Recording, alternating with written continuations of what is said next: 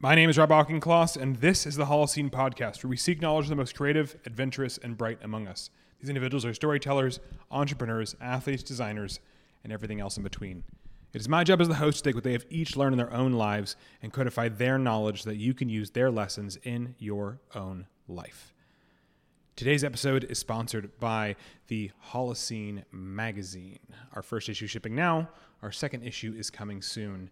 And I really hope you all take the time and check out what is one hundred sixteen pages, at least the first one, of first edition, print only, photo table book quality, beauty, centered around stories about the human experience. But moving on. Today, I am joined by Julian Voss-Andreae, a German sculptor based in Portland, Oregon, U S A. He is widely known for his striking large-scale public and private commissions, often blending figurative sculpture with scientific insights into the nature of reality. His sculptures are frequently shown at international art fairs and galleries and can be found in major collections all over the world. Voss-Andreae's work has been featured in print and broadcast media worldwide, and videos of his sculptures have gone viral with tens of millions of views. Prior to his art career, Julian Voss-Andreae studied quantum physics and philosophy at the universities of Berlin, Edinburgh, and Vienna, and did his graduate research in the lab of two thousand twenty-two Physics Nobel Prize laureate Anton Zeilinger, participating in a seminal experiment in foundational quantum physics. His expertise in diverse fields of science and a deep passion for the mysteries of the world have been a continual source of inspiration for his work. And in our conversation, we talk about everything from the nitty-gritty parts of his artwork to physics, to understanding the intersection of quantum physics and art and reality, including we start diving into psychedelics and conspiracy theories and other incredible things. This has been one of my favorite episodes to date, and I really hope that you enjoy this conversation between myself and Julian Voss-Andreae. Life is either an incredible adventure or it's nothing at all. Julian, thank you so, so much uh, for coming on the show. You're welcome. Thank you for having me. So I start off every single podcast by asking the same question, which is, what is the first thing you think about when you wake up in the morning? I don't have a specific thing I always think of, but today I thought about, I, I started this routine of, of turning on the shower while I'm in the shower without waiting till it gets warm, because I mm-hmm. thought it's good to have cold exposure. And then I always think of Joe Rogan saying about his cold plunge, I step into that that bitch every morning. So that's what I was thinking this morning. Yeah, it's it's a good point, and and I think there's a there's a double side of that, which is also that like people waste so much water by waiting for their water to warm up in the shower. I know, right? I so, know that was that so bugged me a lot, double. And then I thought, how can I combine those those two? Yeah, cool. Was that was that what what was the basis of that desire for change? Did you did you decide to like do that because you want to stop wasting water, or like what, where did that come from? I I I, I uh, listened to Huberman talking about the uh, uh, you know voluntary cold exposure, how it's like beneficial, and I thought that was and, mm-hmm. and discomfort in general. You know, I'm like intrigued by our life being made worse by our seeking out comfort and avoiding discomfort. So so along those lines, I was thinking, and then I was like, wait, and then I don't need to waste all this water, so that was perfect. So now I'm doing it. I have to have the winter still coming. It's coming ahead, up now. So let's see how the winter's going. That's awesome. Uh, so you're, when you say Huberman, you're referring to Andrew Huberman, right? Yes, so correct. Kind of quote mm-hmm. for that. Right. What, what are some of his other favorite, um, like, because he, he has so much, he has so much good nuggets, right? Like so many things he says, I want immediately, like, like I want to do that. Like sunlight exposure in the morning is something that he talks about right. a lot that I, right. I started doing.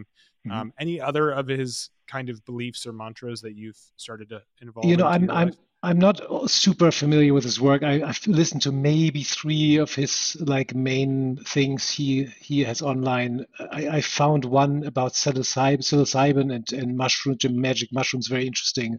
Thought that was a really good one. But I, again, I, I don't really know his work that well. But whenever I listen to him or hear like these clips, I'm like, wow, he's really good how he phrases stuff, how he frames it. Yeah, he's he's one of those people that I think has just come up in like the Joe Rogan, Tim Ferriss, Naval, um, uh, Jocko Willink, like people that's kind of just like, there are these people out there that have so many good ideas and we just need to listen to them. And he's one of those people. Absolutely. Um, yeah. And he has a deep science background, which obviously for you and I matters a lot when I listen right, to him speak. Right. It's very, very um, legit. Very legit. Right.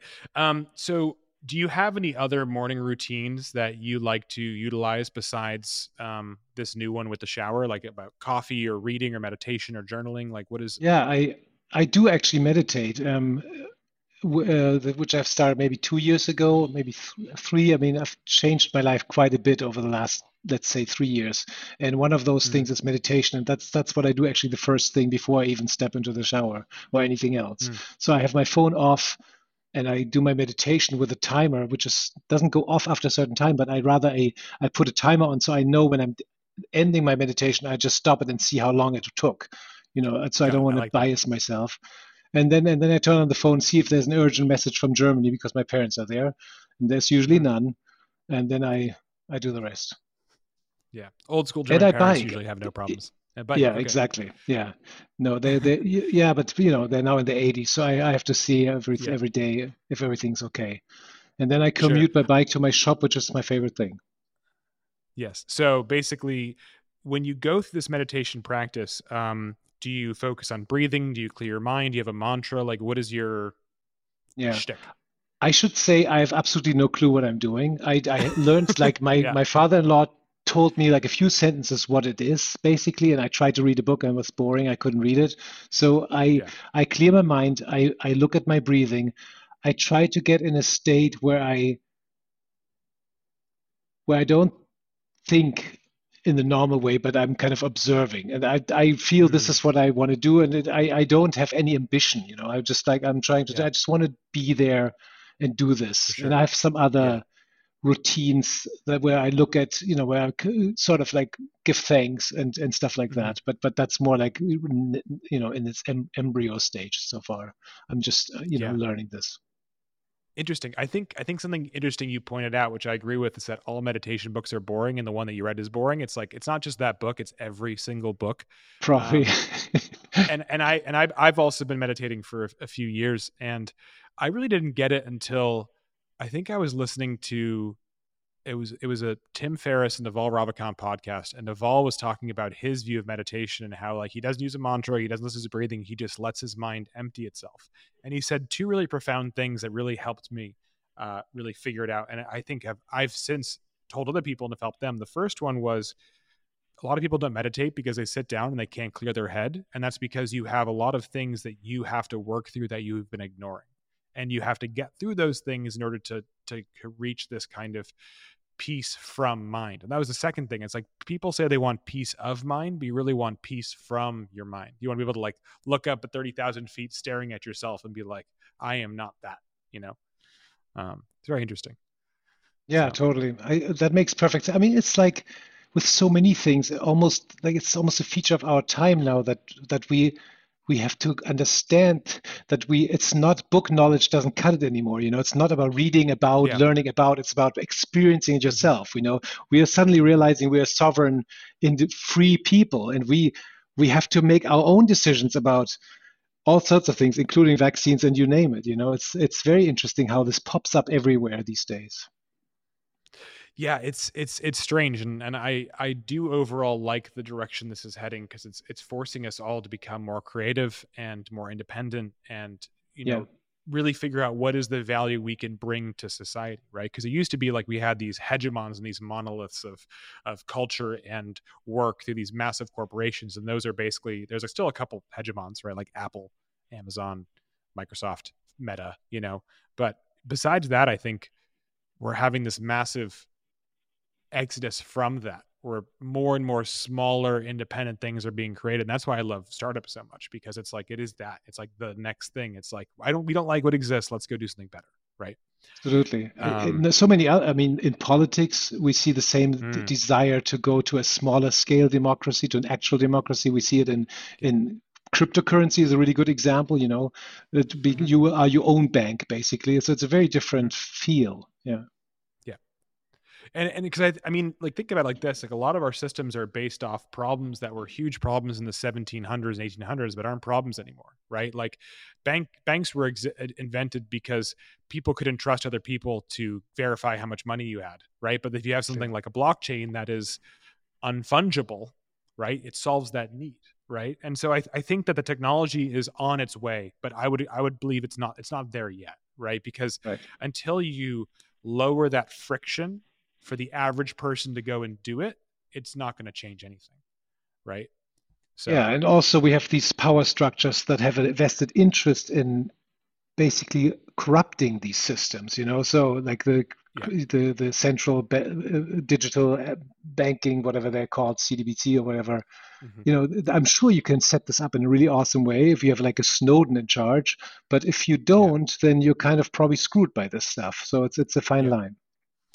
Yeah, there's there's a lot of people that say, like, you know, there's about one hundred fifty people. They're all they're all mostly white men that r- rule the world, and those are the people that control the the I M F and the World Bank and the Monetary Fund and control interest rates and where money goes and the other. And it makes it makes sense. Like, they have a ton of control that most people don't realize is centralized into a very small group of people. You know, um, clearly, yeah.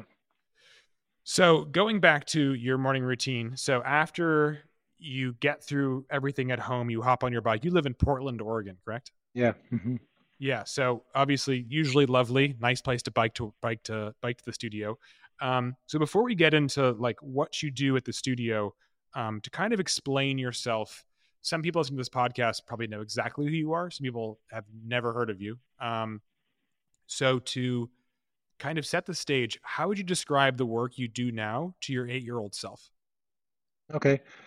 Um, I build sculptures. So I build, you know, I, I I take basically three D images of people's for people's bodies and and and use those as a raw material to turn them into a steel, stainless steel, stone, mm-hmm. copper, bronze uh, objects. You know, that that look yeah. really cool. They do look really cool. Yeah. So so. And I'm gonna I'm gonna link an image below of, of a gallery of some of your your more recent sculptures. But to, to describe it, and you can please call me out if if, if I'm starting to, to to like go away from what it actually is. But to describe it to someone, it's basically like almost a forced perspective where from one view you see the entirety of what the object or sculpture is supposed to be from like an outline silhouette perspective. But as you are able to, like, if you were to walk around the sculpture in like a three hundred sixty degree circle, you will at one point pretty much watch the sculpture disappear because it's made of these lines that are so thin that they basically just like dissipate into your viewing plane. Right. Is that, is that somewhat accurate?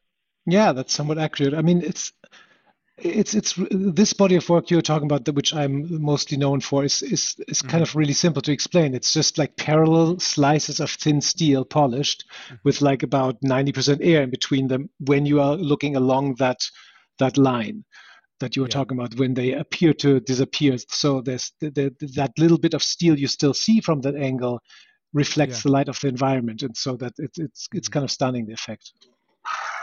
Yeah, and Sorry, I, I discovered you. It's okay. I, I discovered you because uh, because there was a viral video that went around on Instagram, and I think it was a sculpture of what would look like an astronaut, and yeah. it was it was mm-hmm. beautifully done. And I immediately was like, I want to understand. And once I learned that you had the background that you do and the basis that you do, it, it became like my mission to talk to you, because I, I just want, like, wh- where did you get this idea to, to to go down this path with this type of sculpture? Well, it's it's kind of odd. I, I used to be a physicist. My my background is in physics, yeah. and I did my experiment in a in a group that's actually headed by the guy who won the last year's Nobel Prize in Physics, Anton Zeilinger. And and my my graduate research was involved in taking the largest molecules ever at that time. That was nineteen ninety-nine, two thousand, and and show that mm-hmm. they too show wave-particle duality. So, you know, that's something that's known since the twenties. Basically, that you can show for, for photons that they behave like waves, but are measured as particles, yeah. photons, then little electrons, atoms, even small molecules, the same thing, you measure them as a particle, but they move through space and time as a wave. That's quantum physics. And yeah. but but you can push this mm-hmm. further and further. The question is, where is this transition between the weirdness of the quantum world and the normal world of the classical physics that, that we are all used to. And, and our experiment basically took um, buckyballs, carbon sixty fullerenes, mm-hmm. large molecules, and did the same kind of double-slit experiment setup with those, which was by far, by several orders of magnitude, uh, the biggest object at that point in terms of its mass, which determines the wavelength, the meta wavelength.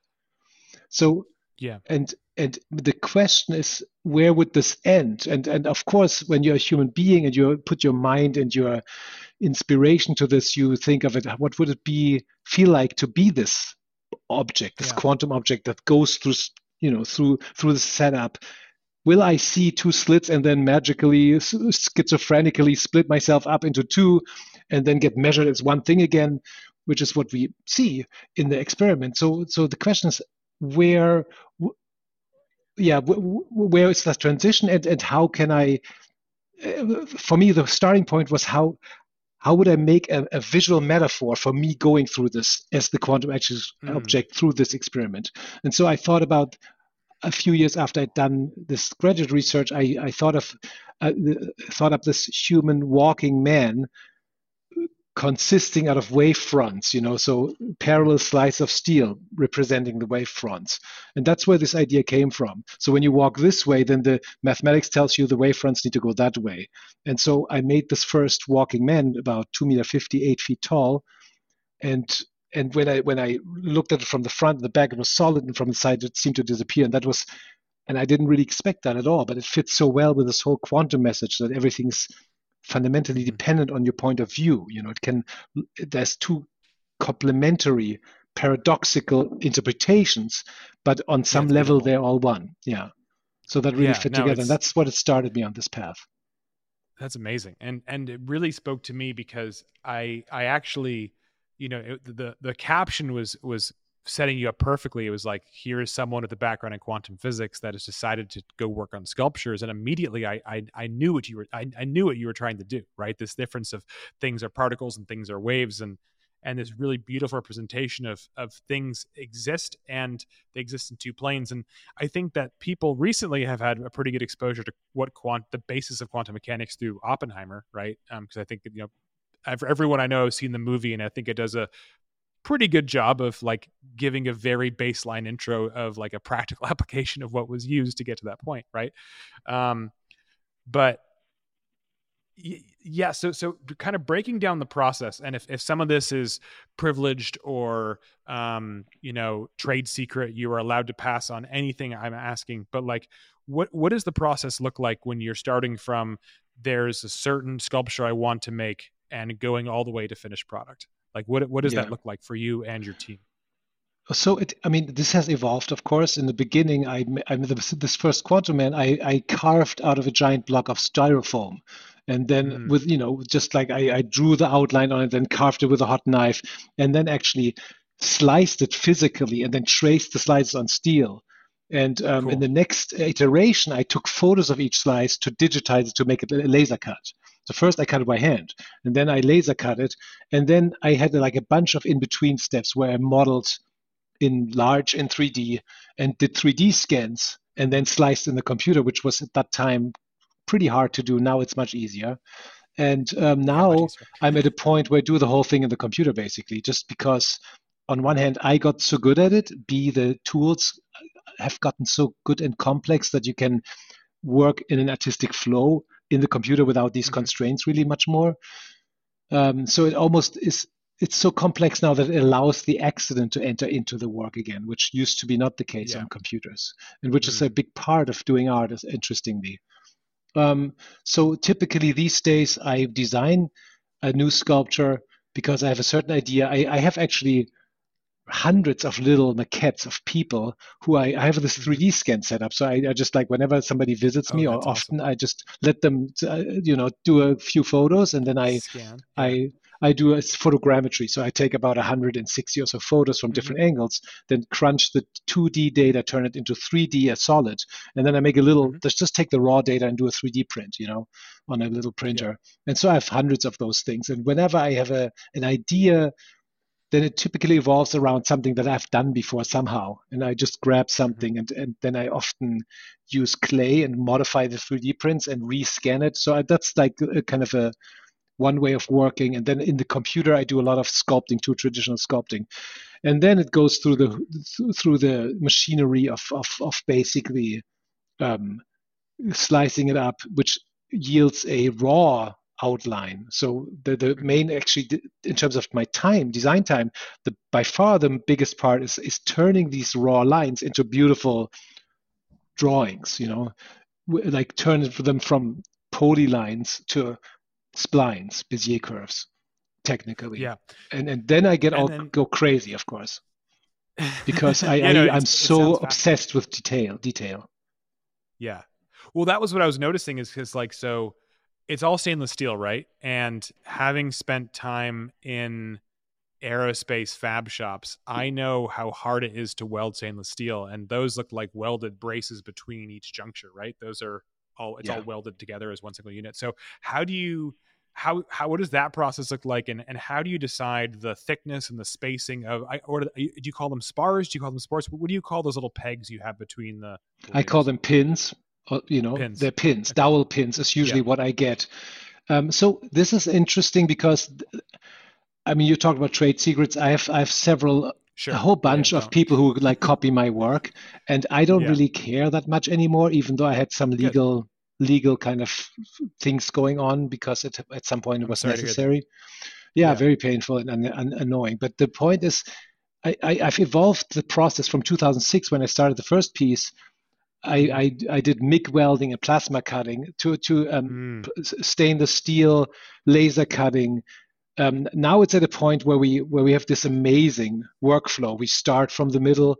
We we put the pins in. There's all each piece is designed ready with numbers and and holes where the pins go. So we do plug welds. Wow.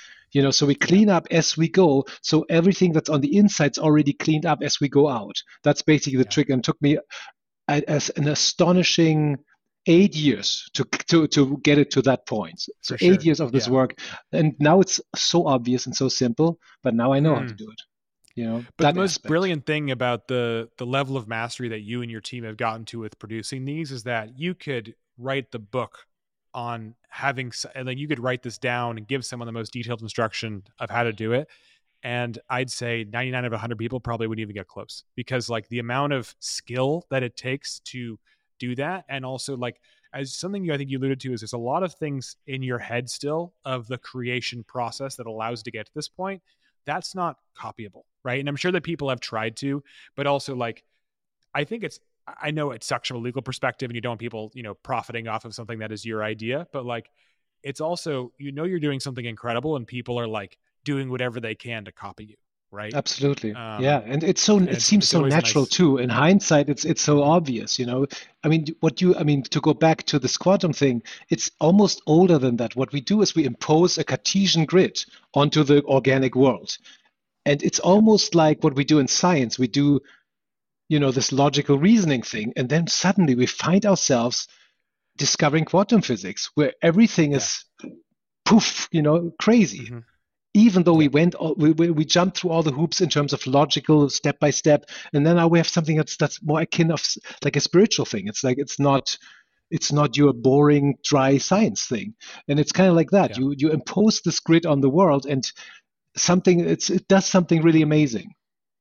Yeah, yeah, no, that, and I and I I I love that. I don't know, it just makes me so happy seeing it, right? Because it because it, it fulfills like this love I have for design and art and creation, but also this love of like deep science and deep, like just the hardcore science. It just, it just fits that.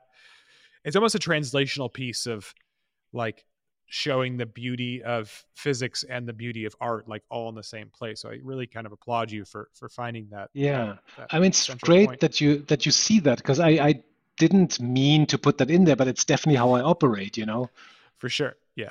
I immediately, it spoke to me. Like, I I don't want to sound waxing poetic. And if, if you're listening at this point in the podcast and you haven't clicked the link below of, of a video of one of the sculptures, I highly recommend you do, because I think mo- some people will get it immediately, some people will not, right?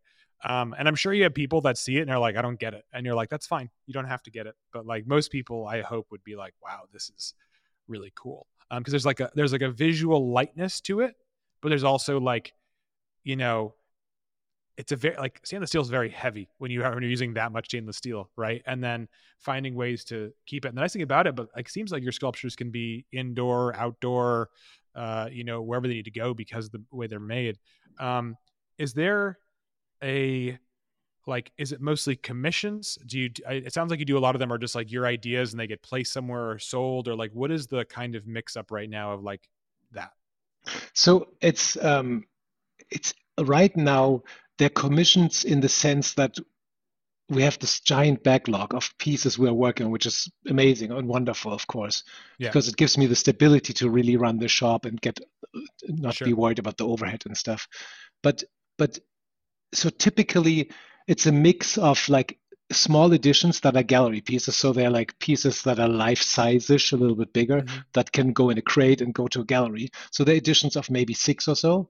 And so we work through those, and somebody orders them through the gallery typically, and then we we make that next one in the edition. And then in, in addition to that, we have also these kind of larger projects typically where, you know, where it's more like I visit the site and, you know, feel what is required for this place and what would, mm. what how it would benefit from that. And almost always it's like a, the presence of a human somehow, because me, sure. most things we do today is very soulless somehow. And, and whenever, and, and it feels always like this, like this manifestation of a spirit almost needed, or like a soul, you know? So that's, mm-hmm. that's then what I end up proposing. And, and if everything goes through, then, then it becomes reality. Amazing. So is there a recent project uh, or installation that you're particularly like fond of or proud of? And I don't want you to place like an importance or a favorite, but like, is there something that you think that like, if there is one piece that you think would be a good introduction for people that haven't seen your work to go look at, what would, what would that be?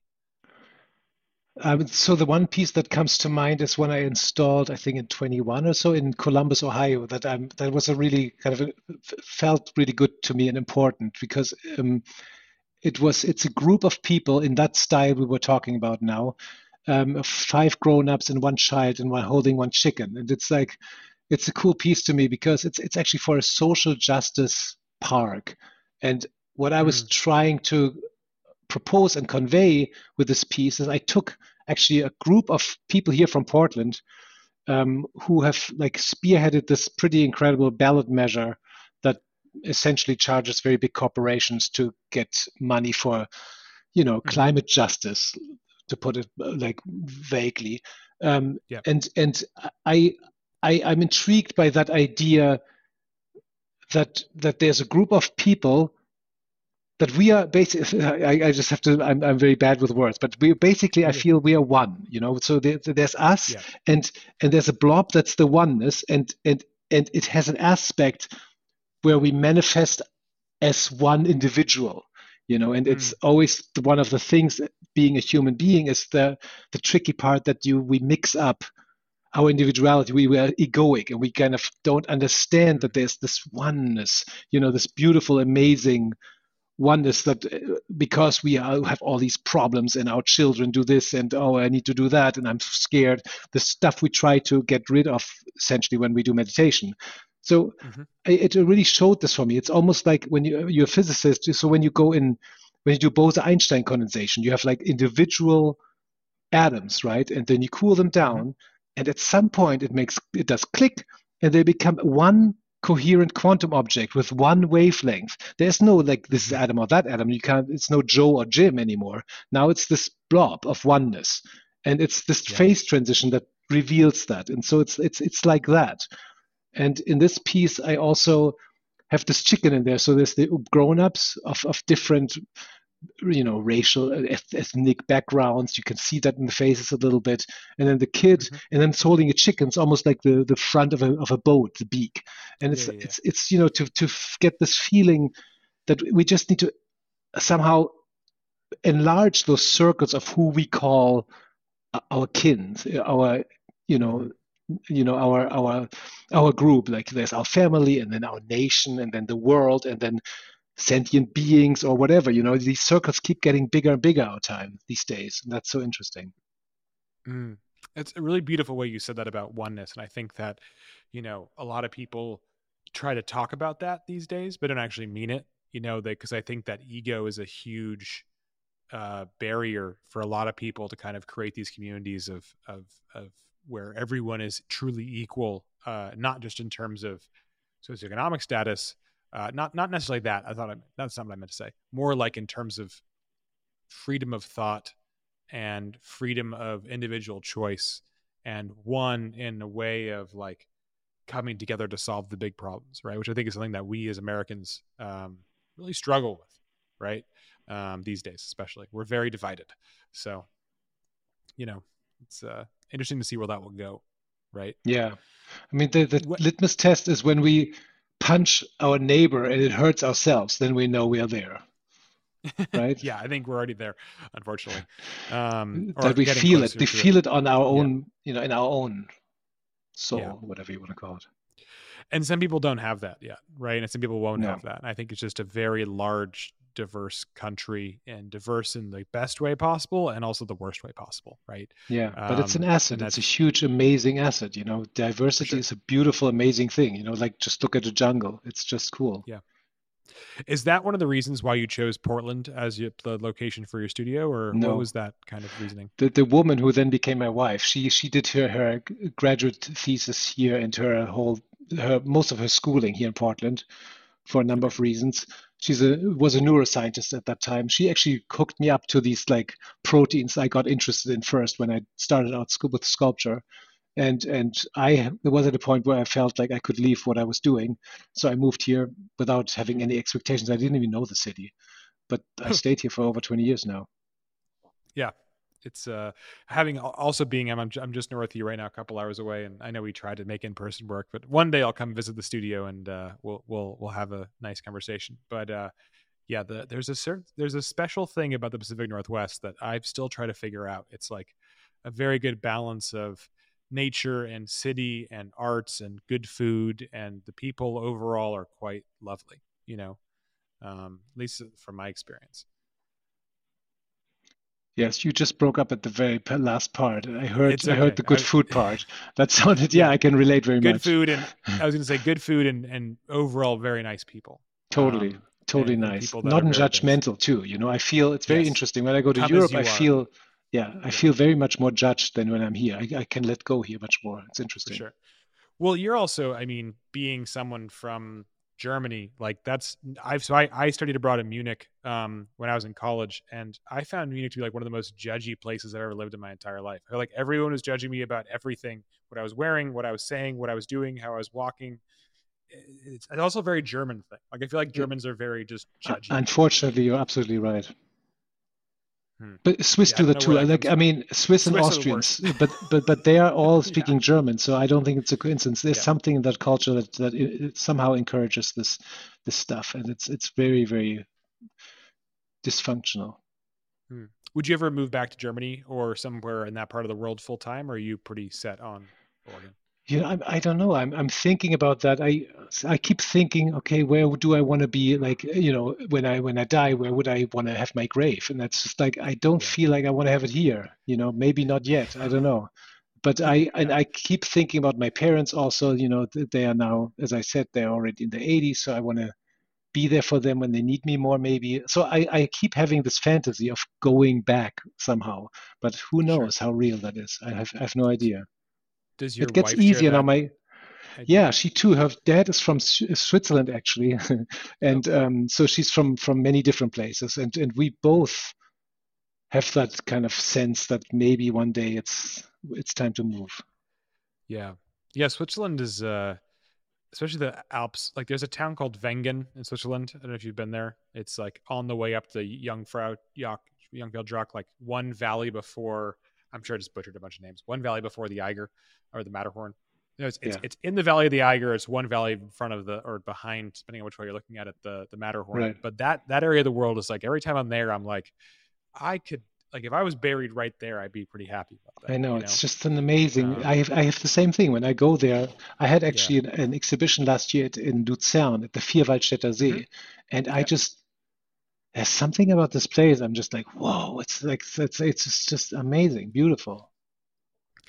yeah, I just, I, every time I go there, I don't want to leave. Like, there are many places that like I've been recently that I love. Um, and you know, like the, all the places people want to go, like the, the Chiles and the South Africas and New Zealands and Australias. And there's only really been two places in the world where I really don't want to leave. Um, it's Japan and Switzerland. And then South Africa is probably third in that list. But like Japan mm. for me, just because of the, the culture and the people and how grounded they are and how polite it is. And just like, in terms of an ideal society, like they definitely have that nailed. Um, wow. And then Switzerland, like I care less about, like, I don't care about Zurich. I don't find Geneva very interesting. The best part about Geneva is you can go right over into France and have better food. Um, no offense to anyone listening from Geneva. It's true.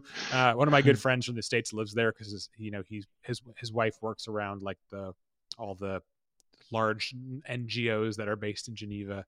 Um, but, but the, the mountainous part of the Austrian Alps, the Swiss Alps, Uh, the Slovenian Alps, which I had, the Julian Alps, I hadn't been to yet, which are amazing. Even the Italian Alps, like that whole part of the world, like there's mm. a certain magic to it, and I can't totally. really figure out yeah. what what is there. Totally. Um, so I just, I, I think, I don't know if you saw the most recent uh, Jurassic Park movie. It's terrible. It's an absolutely awful movie. I watch it on like, it's one of the movies you watch on a plane when you're on a plane for a very long time, something else mm-hmm. to do. But the third or fourth in, in movie, movie on a long flight. Yeah, exactly. The, the fourth film you pick.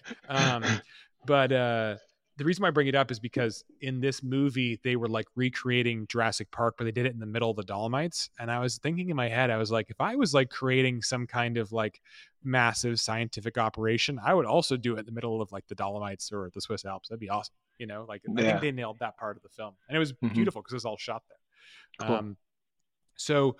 How big is your team now in your workshop like that, that helps you get this, everything moving and done from like uh, creation to, I'm sure there's a lot of back end and finance and operations and shipping that needs to be done as well. So like, what, what is the, what is the team size? It's um, on the order of eight people. It's, it's, it always fluctuates a little bit. If there's, there's me, and then there's one guy who does like technical stuff, like the three D scanning and the lighting and stuff. And then the fabrication is yeah on the order of five six people. That's awesome. And they're people that you just uh met along the way, or people that came to you, or like what was it what was that building that team like? I put an ad out, you know, so it's like it's usually that's mostly how it goes. And you know, it's it's always yeah. hit and miss, you know. Some people are wonderful, some, you know, just doesn't work out so well. hmm. Hmm. And any any I guess so just because the whole point of this podcast is for me to learn from different individuals and kind of help codify that knowledge to help other people. So if there's someone out here, um, maybe an aspiring artist or someone trying to start their own thing, like what, what advice would you give for building teams of people that can make beautiful things together? Like what, what advice would you give? I, you know, I'm not really the right person. For me, that was really hard to do. And I, I, I early on, I, I realized that, that if I'm in the studio, I can't market and I can't write emails and I can't connect and design. All these things are really, really critical. The other thing I can outsource to a certain degree, you know. Um, so I started with that early on, that I would just hire someone and, and hope it would work out somehow. Um, I, I think I've seen artists who have a, who are very scared of basically hiring people because they feel then they A, can't focus on stuff because there's somebody else in the space, and B, they don't know how to do it as well as them, which is also always true. But but it depends where you want to go. There's only a few ways to actually make money, which translates into having a living wage. You know, and that is you make an edition or you make big public arts, and both is not working without a team. You know, you can't do that. You just cannot scale. I don't I don't see, unless you charge astronomical amounts for one-offs, but that is something you do at the end of your life when you have been successful. You know, you don't do it in the beginning. It just doesn't work. Yeah. That actually leads me to my next question, which is like, wh- where is this current trajectory headed for you? Like, do you do you want to spend the rest of your life doing this? Do you want to spend some more time going back into physics? Do you want to do both? Like, what is what is that kind of yeah. next? ten, I, I definitely don't want to do physics. And the reason is I went to actually only ten years or fifteen after I'd left physics, I went to a to a conference birthday because I, I made a sculpture for Zeilinger that he was presented with uh, for his like seventieth birthday. And I went there and I was like, holy crap, it has changed so much, the field. you know, I knew what I was talking about then, but now it's like, whoa, it's like, it's, it's, it moved drastically. So yeah, I, there's no way I, I can catch up, and I want to catch up, because I'm like, I, now I cherish my ability to do whatever I want. I can, mm-hmm. I, I, you know, buy books off eBay and, and expose myself to really strange and interesting things like all the time. That's, that's, you know, I, I've, it's almost like my work is like a parallel universe. You know, it, it, it runs its own course, and I do my eight to four essentially, which I totally enjoy. It's my, my where I have my peace, and I, I juggle ten different projects at the same time, and I'm super hyper focused. But then I go yeah. home and I do, I, I follow up on stuff that's interesting to me and pa- I'm passionate mm-hmm. about, and that is like U F Os, paranormal stuff, you know, mm-hmm. um, psychedelics, like all that kind of stuff. And then I fill in gaps and build my worldview that goes beyond the tr- traditional materialist reductionist paradigm. That's that's my passion, you know, go beyond that paradigm. That's really what I, how I roll these days. That's beautiful. Yeah, and I think, I mean, that's, that's in my mind what the point of life is, to do things for the sake of themselves, right? You're just like following that, that thread, that desire to learn more and do more, which I think that if more people had the chance to do that, I think people would be a lot happier. Absolutely. Right? But that's, I mean, it's yeah. two f- problems. I mean, one is the societal aspects that it's made really hard for us to follow our dreams, but we're also human beings. So we're scared, you know, we are always, we're always worried, you know, we we we are we, we like comfort again, and we keep doing the same just because we're scared to step outside. We're all guilty of this, right? So so it's it's a, yeah. it's it's tricky. Yeah, so so speaking of di- doing different things, I was looking at your portfolio of work online, and there was this one, I, I, I'm not sure it was an exhibition or it was something you did yourself in two thousand nine called Quantum Objects. Um Do you do you want to talk more about it? Because to me, it looked fascinating. Like I, I thought it was looked yeah. super cool, but I was just I want I want to understand, like, what was the basis behind that? That that was an exhibition I had at the at the Institute for Physics or whatever it's called in Maryland, Bethesda, mm-hmm. I think. And and they asked me to do this, and I just made a whole bunch of objects that are very directly inspired by different things in quantum physics, which was something I really want to do. It's not what I do today, but but for those, it was really you you could. To talk with a physicist about them, and, and it was very clear what I was trying to say there. So that was really yeah. fun.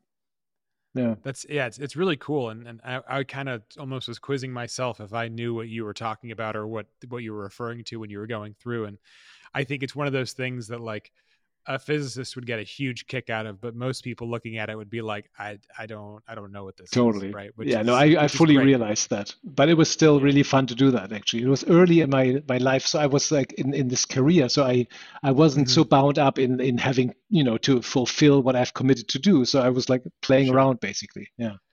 Yeah. There is a certain ego that is created with artists where they feel like their work becomes themselves and becomes their vision. But I get the sense from you that that's not the case. Like if you discovered something tangential to what you're doing and can still do what you're doing, and you know, you have built kind of a market on, I feel like you'd also give that a try as well, right?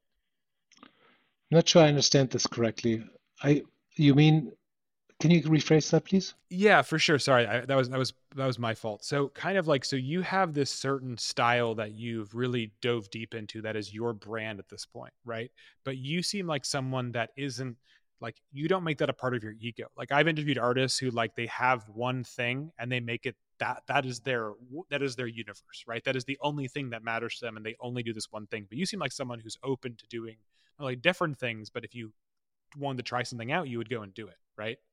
Yeah, I would. I mean, but it's, you know, this is, this is, uh, of course, a tricky one, because if it's successful and keeps running, it mm-hmm. absorbs a lot of your energy, and sure. and then find something that is as appealing to you that's very different, you know, that's a big potential threshold before that. But I, I, I like to think that I'm, I, I would do that. And I am doing stuff on the side, of course, to try out new things.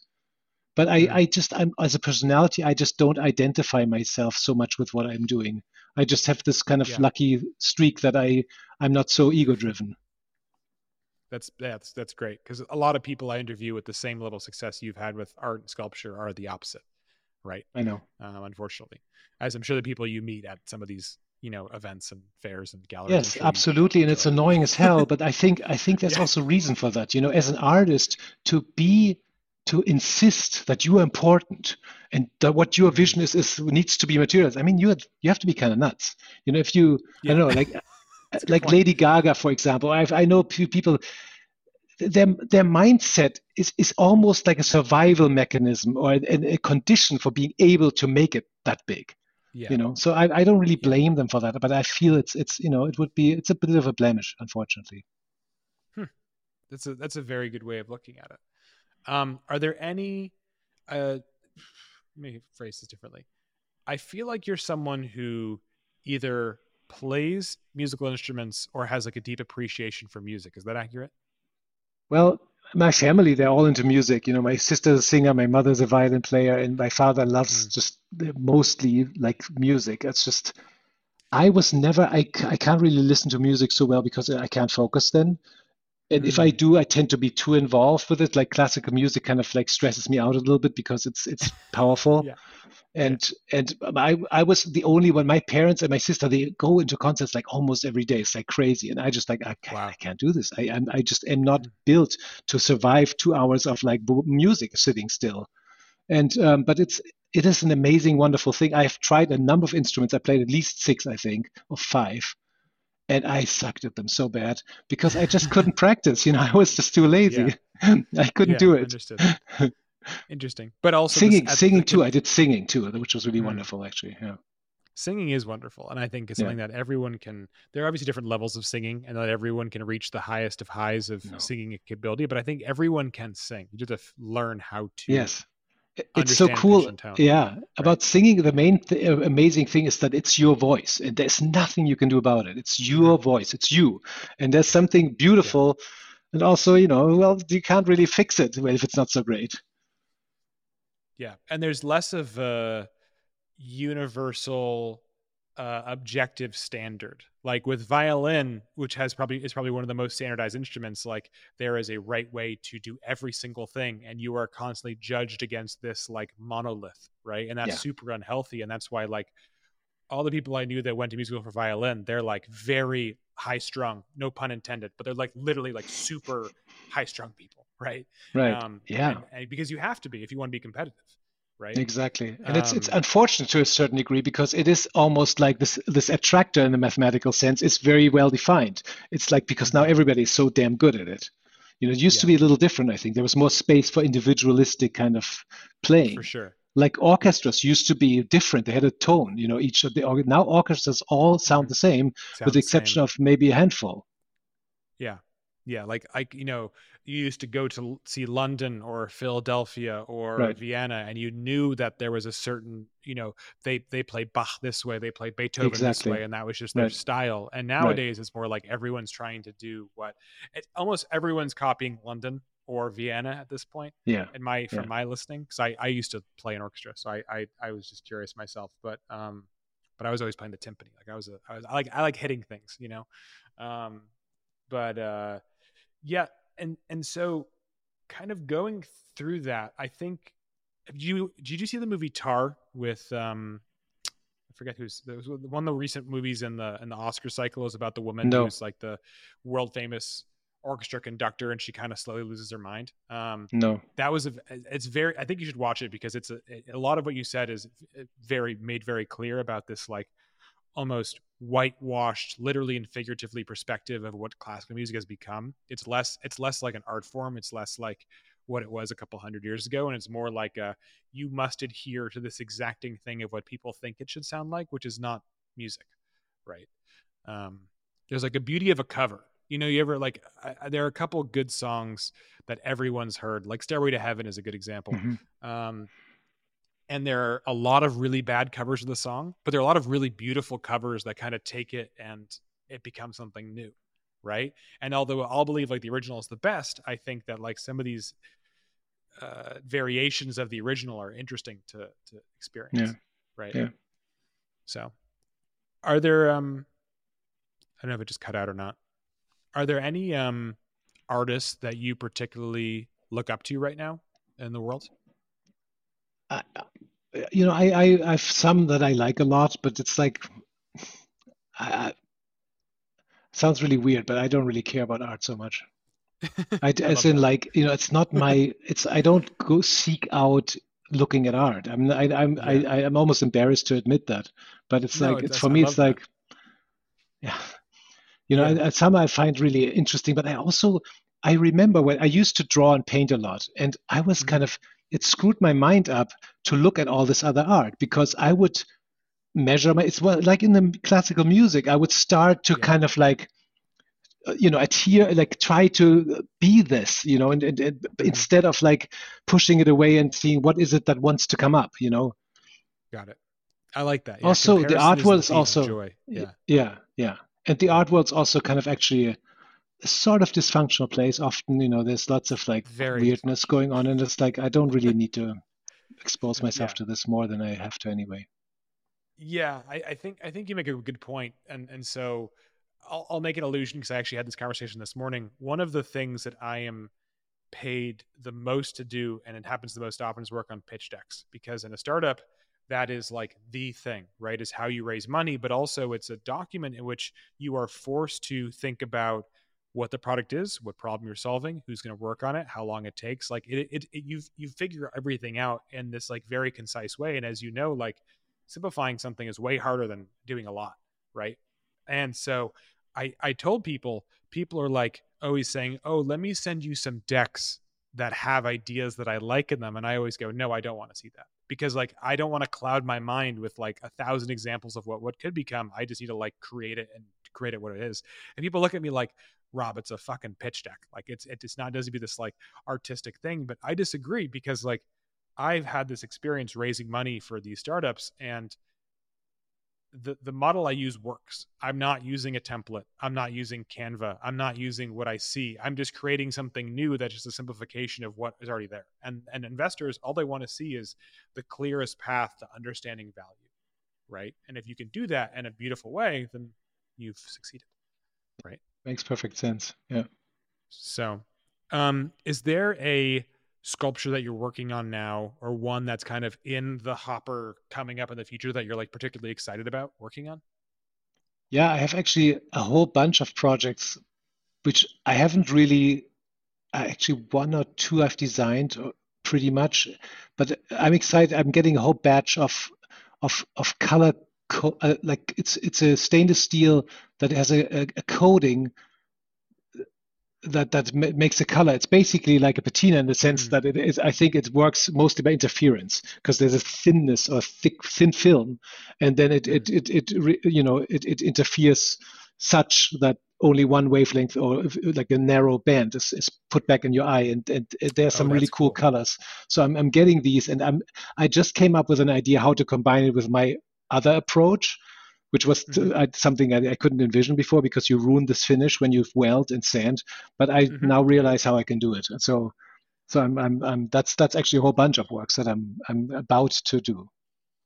Cool. Yeah. Cause I was about to yeah. ask that question. I was like, if it's a, if it's a thin film, then you can't weld it or sand no. it, which is everything what you do. Right. So exactly. I, I, yeah, I'm, I'm, not, I'm excited to see how you do that. So not everything. I mean, the trick is basically that I keep it on the inside colorful, you know, mm-hmm. so it will in, indirectly show the light. But I you shouldn't even talk about it, but that's what, I, what I'm doing, and I'll, I'll okay. hope it's going to look you, awesome. I'll let you do it.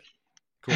And okay. then so what from start to finish, what is um, like a timeline usually? Like the, the sculpture you did in Columbus, which was a quite a large sculpture, right? And a very large piece. How long did that take from start to finish in terms of like man hours and time?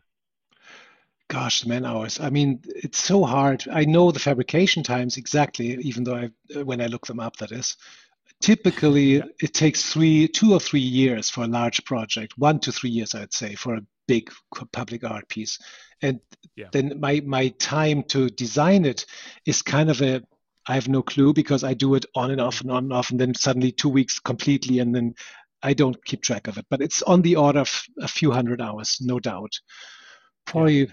Probably more, but they're probably under a thousand. Yeah, sounds like thousand. Okay. That's yeah, I would thousand, say so. Maybe it's it's about a thousand, but that's because it's probably yeah. comparable to the fabrication time, which is on that same order. It's like, you know, also like, I don't know, we just work on this five foot piece, which is smallish, but it's a it's a commission for a university, and we just we're at five hundred forty hours, and we're about half in, so that will be over wow. a thousand, and that's actually not a big piece at all. So. Hmm.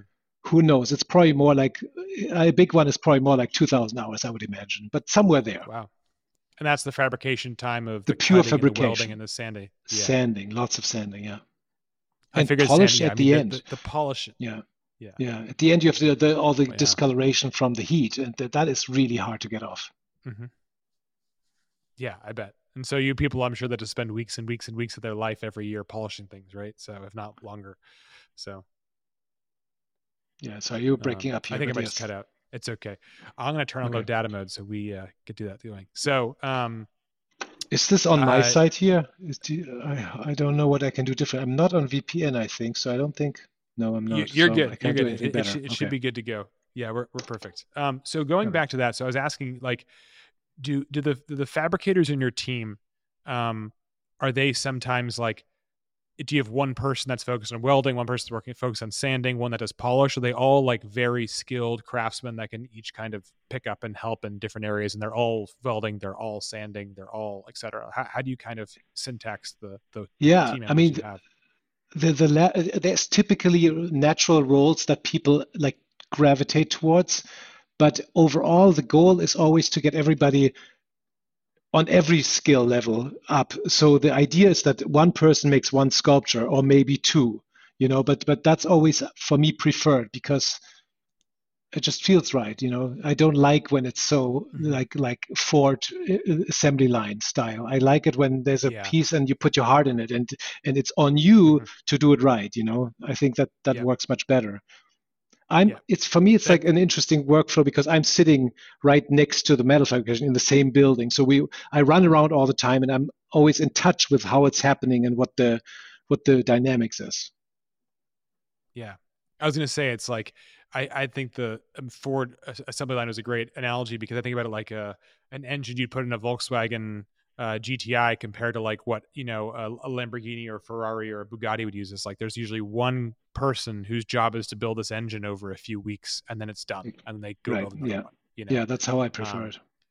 And also, I think that's important for a, a system as complex as your sculptures or an engine, because if you have someone that's just coming in and picking up the last thing, if something wasn't done in the previous step properly, then the next thing won't work well. And if the same person isn't having that continuity, then you're going to make problems, right? Exactly. Um, exactly.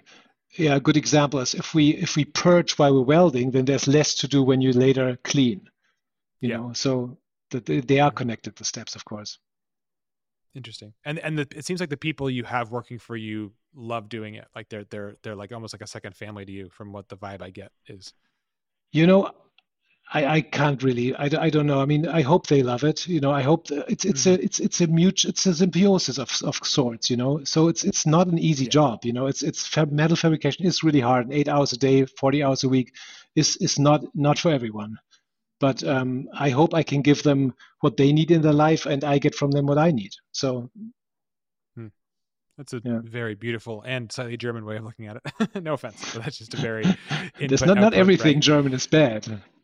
No, I know. Yeah, there's there's a lot of German things. Beer, mainly, being the first thing that comes to my head. That's very good. Um, but wh- where in uh, where in Germany did you grow up? Hamburg. Hamburger. Okay.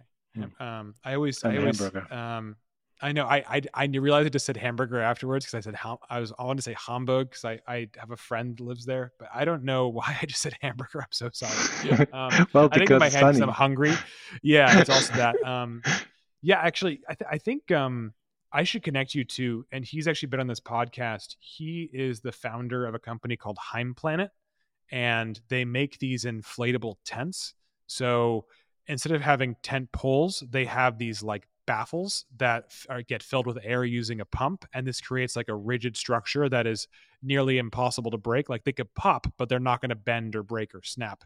And mm-hmm. so these really beautiful like geodesic structures that I found are super easy to set up and super easy to bring down, and are near impervious to any kind of conditions. Um, I brought mine around the world with me at this point, and it is the best tent I've ever used, and it's not even close. Um, so you pump it up? Yeah, you pump it up. Um, it, it's basically like, um, I would show it to you if, if the video is on, but um, like imagine, I guess to, to, I'll describe this for you as well as describing it for the audience. So imagine a standard tent, um, but instead of w- where the poles go, you have these like baffle, these welded baffles that can hold air in the place of the poles themselves. And when you infl- and when you inflate the baffles with air, they become rigid. And because there's a pre-descripted structure they follow, that structure rigidity creates the necessary um, like basis to have a tent that can withstand high winds and lots of rain and et cetera, et cetera. If if I will um, just for, just for uh, argument's sake, I'll, I'll I'll throw you an image in the chat so you can uh, so you you can see it. But so, uh, I'll link an image below for anyone else. Sorry. So so it's like an tensegrity structure where the where the the elements that withstand push are basically inflated. Correct. And and the yeah. rest is like like just an ordinary tent canvas. Correct. Correct. Yeah. yeah. Okay, so I, cool. I'm dropping you a link right now in the chat that you can you can look at because I would love to see uh, um, that. Uh, oh, interesting. It's letting me chat with you. Okay. We'll we'll talk. Well, I'll, I'll show you after. But regardless, okay, cool. you know, people can see it below.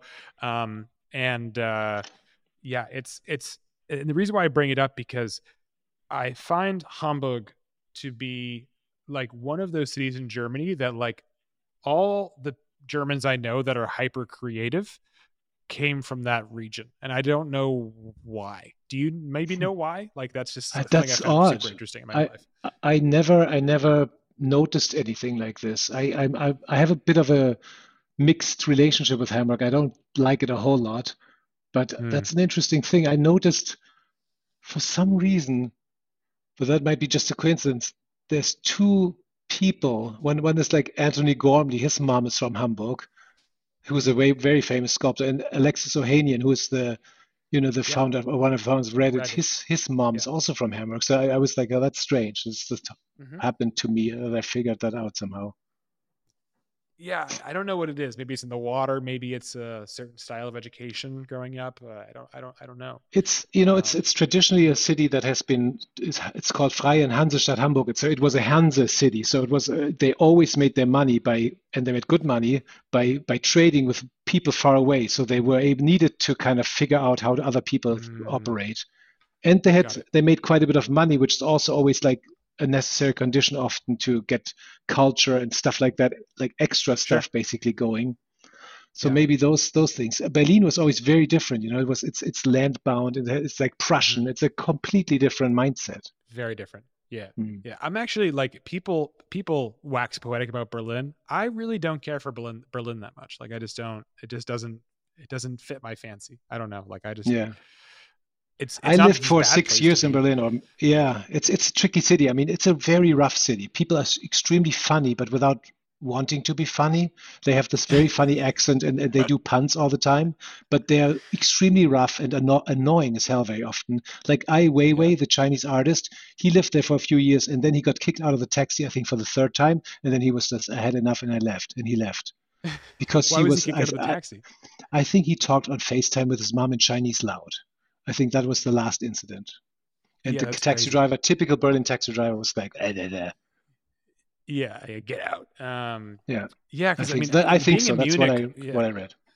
Interesting. So like being in Munich, which is obviously like the largest southern city in Germany, and like, it's a big engineering and manufacturing, and you have, and you have like B M W is based there, and you know, the Olympics were there. I always found that to be like a much more like open, kind of cosmopolitan-ish city in the way that of like how it viewed like art and culture, and it just felt like friendly and nice and for Germany. And then I went to Berlin and I was like, this is not, this is like the polar opposite of Munich. Like I was like, I don't, yeah. I don't know how I feel yeah. about this. Um, no, but I mean, so. I have never lived in Munich, but, but I know it a little bit. It's, it's very different. It's Bavarian, but it's mm-hmm. interesting. Bavarian tends to be more conservative. It's like the south of the United States a little bit in that sense. Yeah. So they're more like about us, and, and they don't really, they're a little xenophobic just in, in their structure. And, mm-hmm. and but, that, but at yeah. the same time, they have also these pockets of communist kind of glass blowing communities in Bavaria, and, and Munich yeah. itself was, was an S P D that was uh, the, the left, the Socialist Democratic Party was pretty strong there always. So it's, it's not typical for Bavaria in many respects. And also I think there's many people because of B M W, and then what Franz Josef Strauss did after the war is that he lured in all these companies. So they have a lot of expat or different people from different places, which changed yeah. the whole setup, I think. Yeah, it's there's a surprising number of flights that fly into cities in the south of Germany from the United States airports. Um, Munich and uh, Stuttgart are like two of the biggest right. destinations for a lot of, uh, especially automotive and other types of, there's a bunch of aerospace as well. Um, but yeah, it's, it's very interesting. I actually, so this was by accident, but last summer when I was in Munich, just walking around, and I was waiting for my girlfriend because she was on a different trip with her friends in Greece, and I, we were going to meet up in Munich, then get in a car and go drive through the Alps. Um, and Munich's a great place to do that because it's where like Sixt is based, the big German car rental company. So they have like thousands of cars for cheap. Um, just as a F Y I for anyone out there looking to rent a cheap car and go explore the Alps. Um, but uh, I ended up staying at this hotel near the airport, and the airport's like in the middle of the countryside. Um, and it was nice because like I would go on these long walks on these paths, and like they're the most German paths ever. They're like perfectly manicured, um, in the middle of nowhere, and no one uses them. Um, but it was beautiful because you'd be going through these like rolling countrysides and grasslands. And I don't know, I just, I just, I find Germany a very fascinating place that I've spent not enough time in, but every corner of Germany seems to have a very different flavor, just like the United States, you know. For sure, yeah. I mean, it's it's not so long ago that used to be all different tribes and, and different currencies sure. and different everything, you know. That's it's has been united not for so long. Yeah, no, it's it's it's it's very interesting. Um, so kind of switching gears a little bit and and kind of going deeper into. Sorry, what to say something? Yeah, can you turn on your camera again? It's really irritating for me yeah. to not see you. sorry. Yeah, sorry. I'm very I'll visual. I'm a very visual person too. So if, okay. if it cuts out, uh, people listening, I'm sorry. I, I, uh, something oh, I actually haven't out. really mentioned before is like, I don't like to edit the podcast. Like I want it to be as raw as possible. Very rarely someone will say, can you pull something out? Can you redact something? I said something I don't want to be out there, but most of the time I want it to be raw. And like, some people have said like, oh, just so you know, on the podcast, you spent a minute trying to get back and make sure that people understood what was happening. And I was like, I think that's part of a conversation, because like if we were doing this live or we were sitting in a room, like these things are going to happen, right? Like they're just like a natural thing. I'm sorry for turning up my video. It's just to, to ensure bandwidth, but I agree with you. It's no, I understand. Uh, yeah. Conversation. Um, just to kind of fulfill a, a previous thing we were talking about, I realized that the tent I was talking about is in the magazine right in front of me. Now that my video is back on, it looks like that. So you have, oops. So you have oh, this, got it. Cool. Like, so the rigid, thing, the rigid yeah. structures on the outside.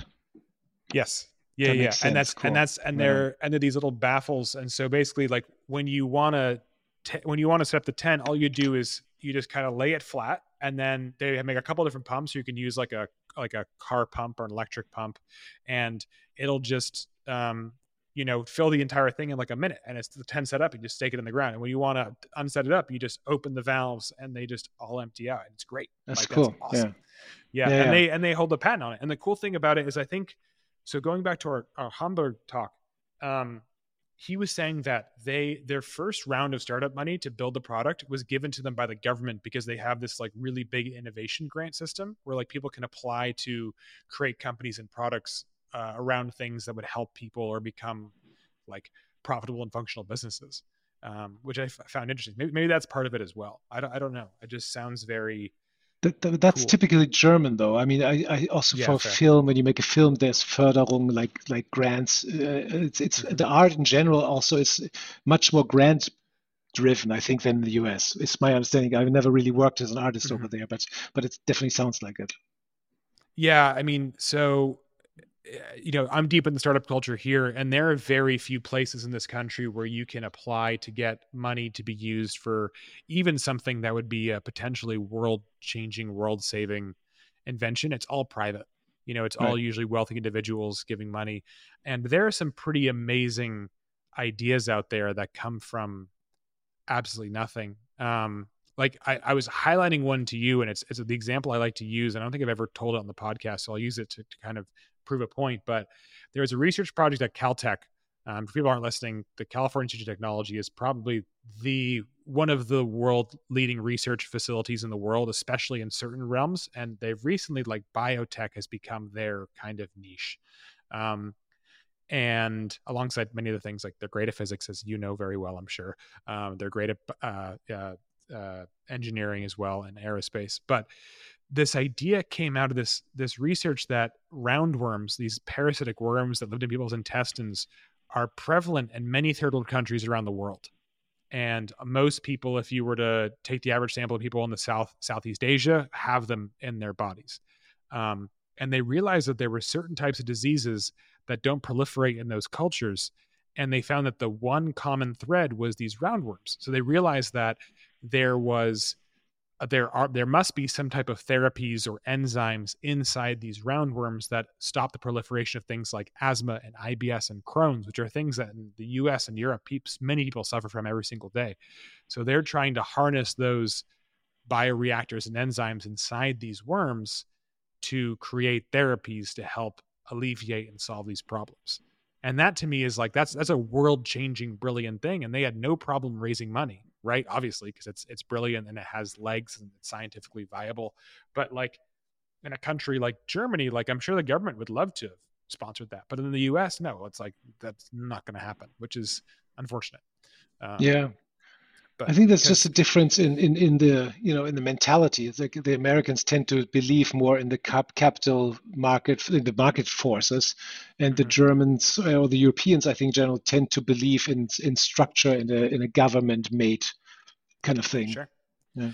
But I even argue that, like, I'd say Germany is more capitalistic than the U S is, because at least the past twenty years in the U S, we live in a system where the gains are privatized and the losses are socialized. It's like the worst part of both sides of the coin. You know, like nowhere else in the world can a company get bankrupt, be bailed out by the government that the taxpayers pay for, and then use that money to become richer and then just pay themselves more money. Like that's insane. You know, totally like that shouldn't happen. Yeah. Yeah. And, and, and so there's like, much more examples. I mean, but that are not as obvious. Like, like if you look at how meat production works, I mean, mm. we externalize the costs by, by we basically, we all carry the costs, but, but the companies are basically um, pretend that, that the, the, this meat is actually this cheap, but, or, or the, because the soy is subsidized or the corn is subsidized, and it's all, it's all oh, basically yeah. a totally rigged system in favor yeah. of those money interests that have been accumulating power over all these years. Mm-hmm. Yeah. I, I, uh, one of the first companies I worked for was called Indigo, and it was a, it was an ag tech company. And I walked in there and I, I started, I was working on corn. That was like the main, like kind of helping technologies around the corn crop. And I was talking to one of the heads of division when I was like first, my first day. And he's like, I'm picking up something that I think is like a very common misunderstood thing about corn in the U S, and we need to talk about it. He's like, what percentage of corn grown do you think is used for food?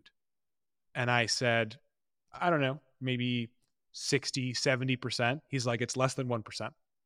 ninety-nine percent yeah. is used for ethanol, is, is used for ethanol or filler or feed or some other thing that you don't think it goes to. And I was like, well, that makes no sense. He's like, because the government subsidizes all of it. And exactly. it's, it's a crop that's yeah. very easy to grow. That's also very damaging to the soil.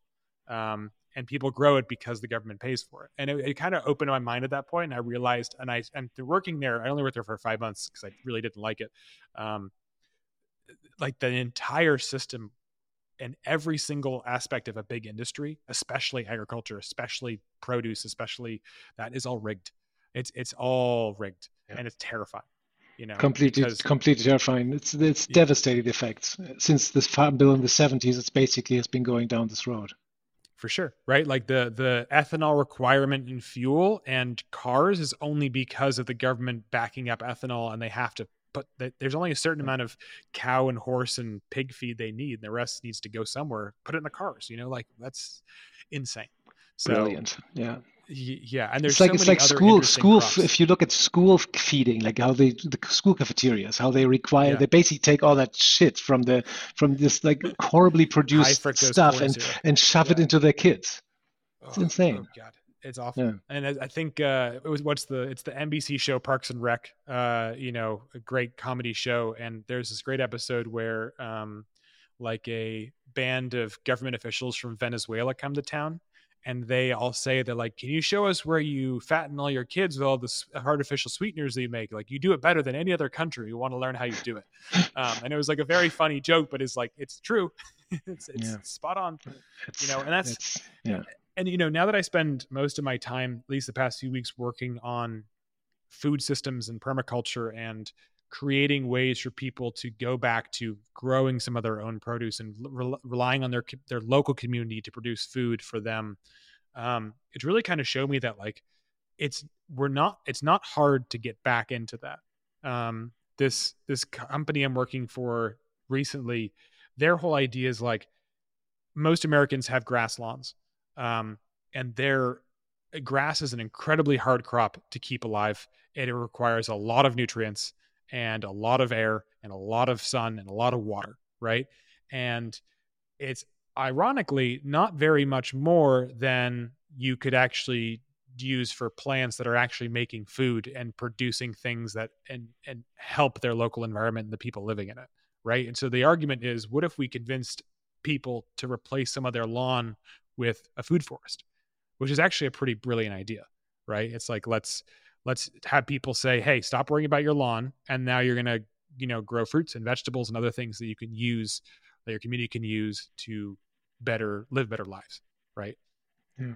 And that's the yeah. kind of stuff that I think is yeah. like the future. So. I think so too. Yeah, and it's happening. I mean, you see it here in Portland. You see it definitely popping up more and more, or pollinators, oh, yeah. you know. Yeah. Yeah. I think uh, Portland and Seattle, where we are both mainly based, and I'm between here and my girlfriend's farm in upstate New York. Um, but uh, it it's they're definitely more forward thinking in that realm than a lot of other places in the U S. You know, like where uh, I think Portland and Seattle are are two of the most, like, Seattle is ninety-nine percent. I'm pretty sure Portland's like ninety-four percent powered by renewable energy from all the the dams wow. and solar and wind mm-hmm. that we have, and it's awesome. Right. And like, that's not the case, you know, everywhere else. Um, and there are many political candidates, because I think there was a debate last night, um, that still believe that like fossil fuels are required to live the life that we want, which is so wrong on so many levels, um, that it, it scares me, honestly. Um, but yep. what can you do? Right. Good question. What can you do? What can you do? Yeah, so so um, kind of switching gears slightly, because I want to understand a little bit more about you. Um, this is a question I started asking recently, and you're allowed to pass on it if you don't want to talk about it. But um, is there a darker experience in your life um, that you're willing to talk about, and how you overcame that period, and like maybe built systems around how to um, limit those types of events in your life, if that makes sense? Yeah, there there was a very dark experience in my life. I lost my brother when I was thirteen and he was fifteen. He committed suicide. And that was, Sorry I mean, I, I, I, it's not something you can like work on avoiding in the future, but it was definitely, I mean, enormous, brutal, you know, learning experience. You know, you um, you you expect, you, you are transitioning from childhood into grown up, into, into adulthood, and you have this role model that, that shows you the way. And when that falls away, then you suddenly are the oldest, which is a totally different position in the family dynamics. I have a younger sister as well. And I, it's funny, I I, gave, I talked in a podcast the other day, and my wife actually listened to it later, and she was like, I don't know how she said it, but it, essentially she conveyed to me that it almost sounded that not talking about this was in a way wrong, because I talked about motivation and blah, blah, and this and that. And mm-hmm. it's such a key experience in my life. You know, it's yeah. so, it's such an eye opener of, of like such a profound magnitude. It's like, and it's very hard to even put into words. It's not only that, that it, that it's triggered this lifelong search of what is beyond this one physical life here, but motivation, you know, the the courage to do whatever I want. Why is it, you know, just also to let go, you know, to just like be like, we are here. It's a it's a, it's a blessing, and we we've we've got to do something with this. You can't just waste your time or just like, you know, every moment is precious. And I'm certainly far away from being always like this, that I have this in my mind. I do lots of stupid things that are not necessary, but But, yeah, but it, it it gave this amazing impulse into my life. And you know, I'm really grateful to my brother for that, even though it was, of course, a horrible tragedy and and a devastating thing for the whole family. Yeah, but I, I, I think that the purpose of why I like asking this question is because I find that some of the most creative and grounded people, which I would qualify you for both those things, have had these catalyzing experiences that are usually very traumatic um, and very sad, right? Um, yeah. Because I think it almost, you know, you were talking about motivation and like how to keep moving and how to keep doing. And, and I think in order to understand that, and like, there are so many podcasts like that, or just people want to talk about like, give me the top ten things you do to stay motivated. Like, tell me about the things, or they'll ask you the question that like you've been asked a thousand times. Right. But, but my whole thing is like, I want to understand the person, but beyond that. Right. And so kind of looking back at that situation, do you, do you think your brother was depressed? Do you think that there was some kind of, um, you know, chemical imbalance that, that, that caused him to maybe believe that that was the only way out? Or do you think it was a social thing, or what, what have you come to understand since then? I, I, I don't know. I mean, I don't know if he was, would have qualified as, as depressed in a clinical sense, possibly.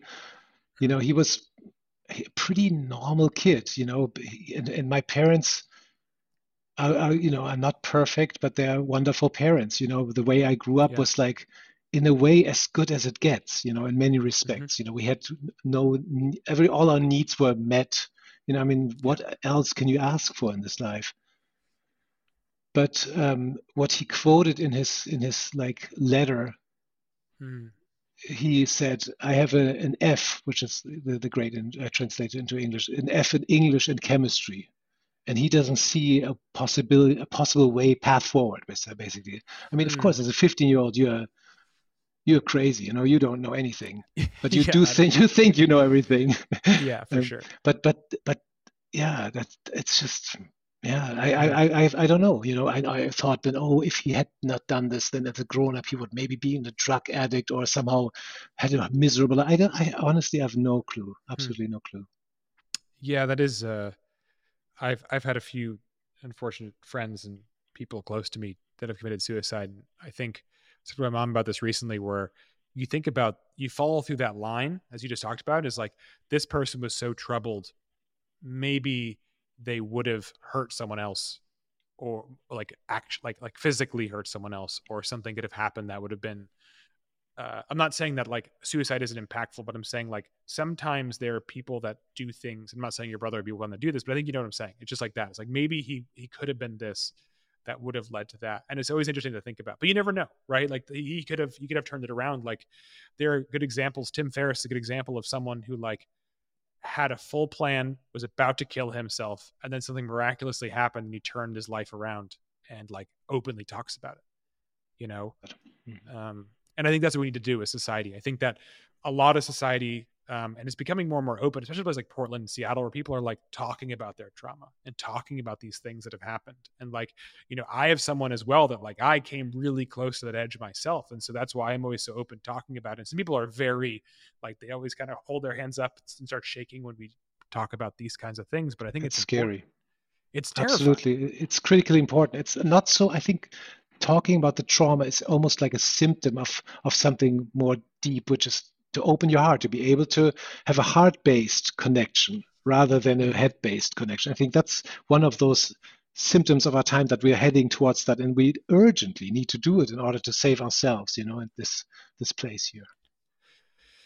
Yeah, just, I, I, I guess a question I've asked a few other people, um, and I feel like you're someone who might have some good insight, is like, what do you think we can do as individuals to help people, you know, realize how much impact they can individually have on not only society, but the planet and everything else we're doing? Like, like how do you, ca- cause like so many people I think want to do good, but don't know how, or have been brought up in a system where they feel like it's not possible, you know, right. So like, what, what is that? I think the one key thing that we're exploring now, and that's happening these days, is, is, you know, psychedelics, ancient mm. plant medicines that, that open our eyes, you know, see, make us understand how these things are connected, how my own perception of my body affects my body, how mm-hmm.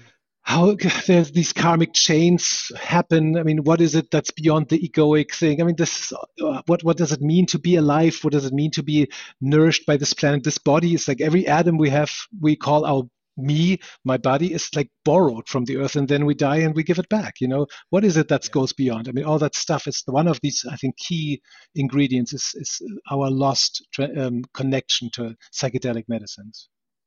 Mm. Have you, so have you experimented, experimented yourself with psychedelics? Sounds like the answer is yeah. yes. Yeah. And, and being in Portland and Seattle, it's really easy to. Some places in the country, it's very hard to, but luckily where we live, it's, uh, it's super easy. So I, I've had a few podcasts that have just, you know, with especially creative people that started off as one thing and then turned into a full blown episode on psychedelics. Uh, and like, I have one good podcast that comes to mind. I'll link it below, um, where, uh, uh um, he, he I, I don't know why I'm blanking on his name, but he lives down in Bend, Oregon.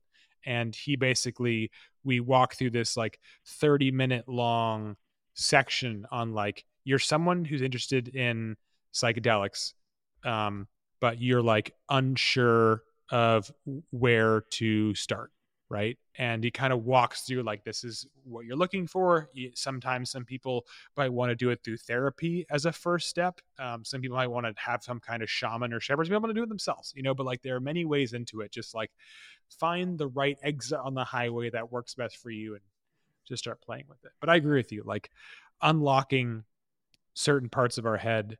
And uh, one guy also on the podcast, Sam Rubens, um, and uh, Rubin, sorry. Um, Rick Rubin, Sam Rubin, Sam Rubin, um, he lives down in the Bay Area, and he every few years goes down to the Amazon and goes on these like thirty day spiritual journeys. And they have like, bring him to a village, and the village uh, leader is also the person that mixes these drugs, and they go through these experiences. And he told me about some of the best experiences and also some of the worst experiences, some of the most like, you know, he's basically chattering, shaking in a ball on the floor of this, you know, primitive structure for seven days straight because he's just so terrified from what this is doing to him. So, but I think they're mm. all, you know, he, he is someone as well that was, you know, uh, at one point on that brink of depression and suicide, and it really helped him lend perspective. And now he's almost like an advocate for these types of things. But I agree with you. I think, I think it is something that's becoming more and more accepted, mainstream. And I don't even care if it's accepted or not. I just think people are opening up their minds to the possibility of, of like thousands of years of civilization benefited from it. Why can't we, you know? Yeah. I think people so. also tend to forget. We think of the shamans and the, the Amazon and the, you know, the, the maybe Siberia, but, but the fact is that it's, it's pretty unavoidable, the conclusion that our whole, what our whole civilized Western civilization, you know, democracy, theater and philosophy, all that stuff is based on, on thousands of years of, of, of, of, um, psychedelic type mystery rites, you know, the illusion mysteries, mm-hmm. stuff like that. That has been going on till the first, maybe three hundred years of Christianity, and was going on since two thousand sure. years before that. Um, it's yeah. not a coincidence that that Plato and all these people, we we trace our our like culture back to, like, have been informed and, and deeply, profoundly changed by these experiences. Yeah, and I I just try and my goal now is to push more and more people towards these experiences, right? And I think I think because a lot of modern culture has vilified some of these things, and some people, like, I was having a conversation and someone was like mentally, and they were doing this unconsciously, but they were like comparing in their head like a meth or a heroin to like psychedelics in terms of like how it could affect them. And I I stopped them and I said, no, like, you know, so, some of these drugs are built for addiction and destruction, right? Like heroin is a good example. Meth is a great example, right?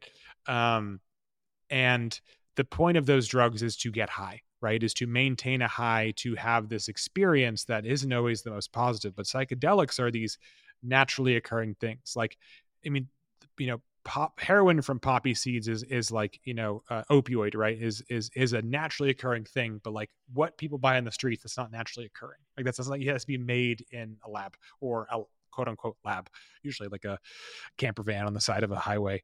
Um, you, you know, I'm going on a tangent, but you know what I'm saying? So I, th- I think that, you know, teaching people and understanding the education that's involved with this is just like, this is a naturally occurring thing that some civilizations still use to this day and have been using for thousands of years. And that has dictated a lot of modern society. Cause I always find it funny when someone will like quote Aristotle or Plato, and then they'll be like, drugs are bad. It's like, those guys were tripping and and and going on these these fantasies. This is the only reason why they were able to think beyond in that time. People are always thinking like, why were some of these civilizations so much more creative than we were or we are? It's it's because of the utilization of these medicines, right? And that's a, a unfortunately still a controversial take, but I'm I'm pretty dead set on it myself. So, yeah. But yeah, just like the recent research on that, the Great Pyramid was some kind of energy, solar energy collector that we just don't understand yet, based on where the placements of the changers are and different types of materials used. I think it's fascinating. You know? There's, yeah, there's a whole lot of theories. Um, mm-hmm. I mean, the pyramids are just weird in that they that there's way too much precision in way too weird places. You know, yeah. precision we cannot explain at all with, with, with the technology we as, assume they had back then. Mm-hmm. Yeah. Yeah. So, I have you been to the have you been to the pyramids? No, never. So I was luckily working for a designer a couple of years ago, and I had a chance to go to an Egypt trip with him because he was giving a talk, and we got to go inside the pyramid. And when I went in there, um, you know, so we walked up inside the, went all the way up, and it's hot as hell inside the pyramid because you're in the middle of the desert and it's inside and you're going up and maybe one hundred forty degrees in there.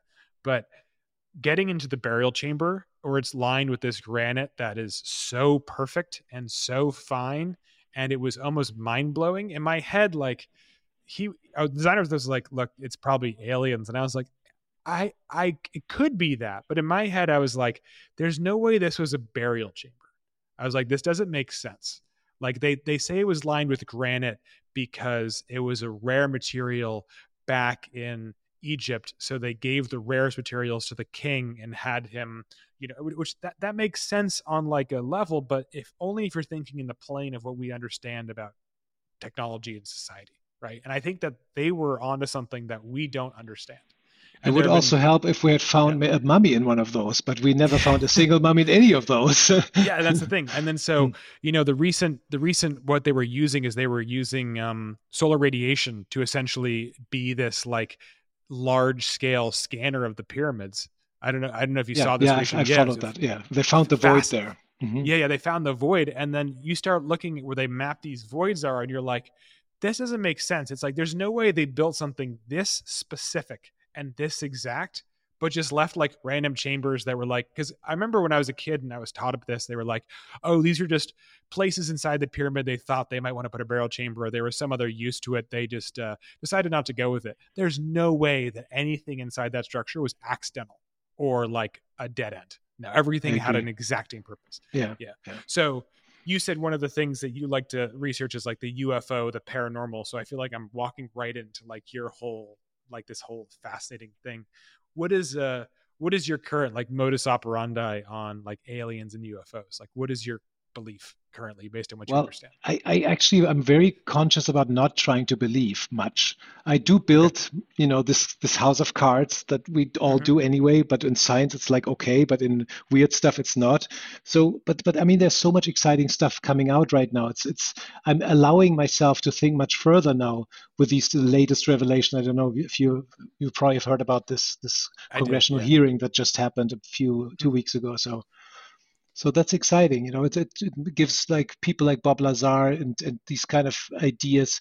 Reverse engineering was kind of so fringe.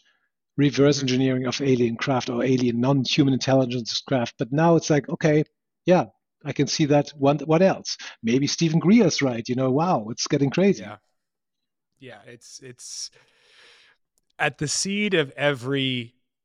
Uh, conspiracy theory is a seed of truth, right? And sometimes conspiracy theories are like taken in the wrong direction or go just a completely different way or taken the wrong data set afterwards. But I think that like the Graham, is it Graham Norton or what's his name? Graham Hancock.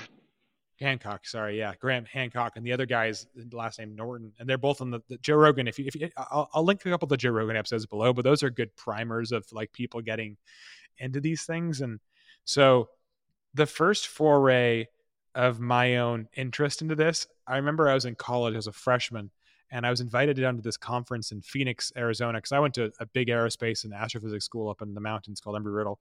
And um, the couple of us went down. I was the only engineer. The rest of them were astrophysics. And it was this conference where people were talking about, you know, space elevators and nuclear propulsion systems and, and plasma and all, all sorts of kind of far out there ideas. Uh, interestingly, like ten, eleven years later, a lot of them are actually technologies being actually worked on right now. But the most amazing thing is that one of these guys was kind of like a Graham Hancock disciple and was talking about how he's used spectral imaging from satellites to look at these massive deviations on the Earth and try to figure out what these like asteroid collisions were actually like, and that were so, so wrong about where they were and what they could have been. And he's like, he, he, his hypothesis is basically that the, an object hit the Earth that was so large, like this, like, like I'm talking half the size of our moon, that it created a crater that was the size of a continent. And the thing is, is that people are looking on a micro scale for these craters, but he basically showed us this model he built based on how the plates had moved since then, like how the Earth had changed, how water had melted and frozen, and like things had been destroyed. And basically we built this model where like the basin that basically is like the Gulf of Mexico at the top all the way down to the Amazon basin at the bottom is like one giant crater. And you can actually like reverse looking at everything to see like that's like that's where there was some kind of astronomically significant impact that fundamentally changed the entire surface and the existence of this planet. And he's like, this is one of the reasons why we're able to exist. And it was fascinating. And the problem is that kind of person was obviously like half booed off stage. I was sitting there, I was like, I want to talk to this guy. This guy, this is cool, you know? Yeah. Um, but since he's been like people, you know, I think that people will go out of their way to discredit people like that. And I'm sure there's mm. some kind of back-ended government thing where the government is definitely paying some of the people to discredit other people to try to like, they can't go down that path because there's something at the end of that hallway, you know? Yeah. Um, I think that clearly has happened in the U F O field. There, there was very clearly oh, sure. C I A disinformation going on. Absolutely. Yeah. Right. And, and, and, and like, I, I find it interesting that the only reason we found out about it is because Congress is doing so poorly right now with everything relating to wage and social justice and the environment and politics and, and every single thing they're failing on. They're like, let's distract everyone with U F Os. Everyone go look at this thing and don't look at all the stuff we're not doing, you know? And mm. that's, it works for people like you and I, because we get to learn all these interesting things, but I don't know. Um, it's fundamentally important, I think, and also sheds a light on, on, on, on how insanely secrets are being accumulated just as a matter of power, you know? So that's oh, that's sure. fascinating. And currency, yeah. yeah. Yeah, so I think one of the most fascinating, uh, this is one of the lesser watched one, but I'm sure based on your interest, you saw it. It was a guy who was talking about the large scanning telescope they installed down in Antarctica. Um, and he like held the keys to the facility. I'll send it to you afterwards, but basically they, they have this large grid of sensors. That's basically a kilometer cube. So it's a kilometer in each direction of the surface and it goes one kilometer down. And there are these sensors that are meant to measure everything from like very rare amounts of solar radiation to like some of the rarest particles that could be found on Earth, meant for physics experiments.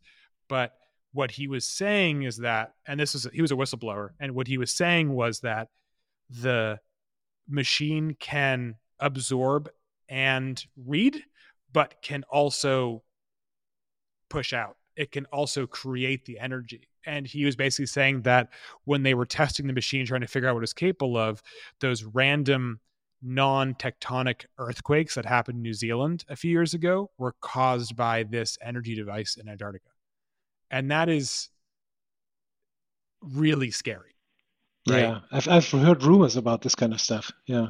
Fascinating. Yeah. yeah. So, so, so I, I recommend you watch the whole hearing mm-hmm. because the guy who was responsible for running the facility basically whistleblowed.